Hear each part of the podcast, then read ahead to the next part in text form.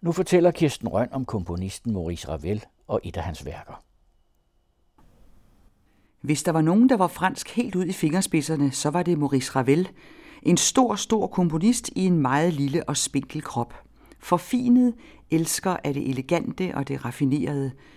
Men han havde Spanien i blodet. Hans mor var fra Baskerlandet, der imellem Frankrig og Spanien over ved Atlanterhavet, og Ravel er faktisk født der, i en lille havneby, Sibur, ganske tæt ved den spanske grænse. Han elskede sin mor, og selvom familien flyttede til Paris, da han var ganske lille, så blev det spanske i ham. Alborada del Gracioso betyder narens morgensang, og en alborada er en serenade fra de nordspanske bjerge i Galicien. Ordet er etymologisk beslægtet med det franske op og det italienske alba, der begge betyder morgengry, og Ravel har måske tænkt på de gamle troubadoursange, som ridderne sang, når de skiltes fra deres kvinder om morgenen. Men Gracioso er en nar i de spanske komedier, fjolset hos de spanske adelsmænd, og hans morgensernede vil klart være forskellig fra de spanske middelalderdigte eller de sange, der blev sunget for at vække de fyrstlige i 16- og 1700-tallet. Her kommer Ravels morgenmusik på spansk.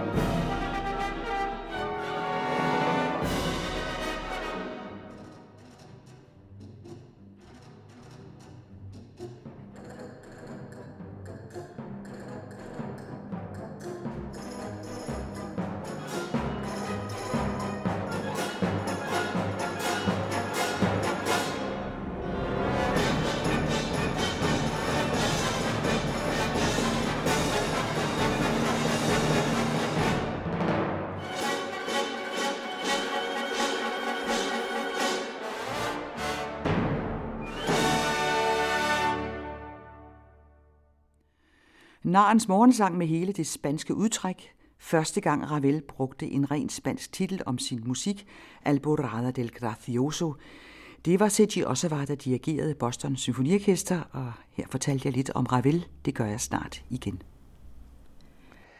Det var Kirsten Røn, der fortalte, og der kommer mere om Ravel i de kommende uger.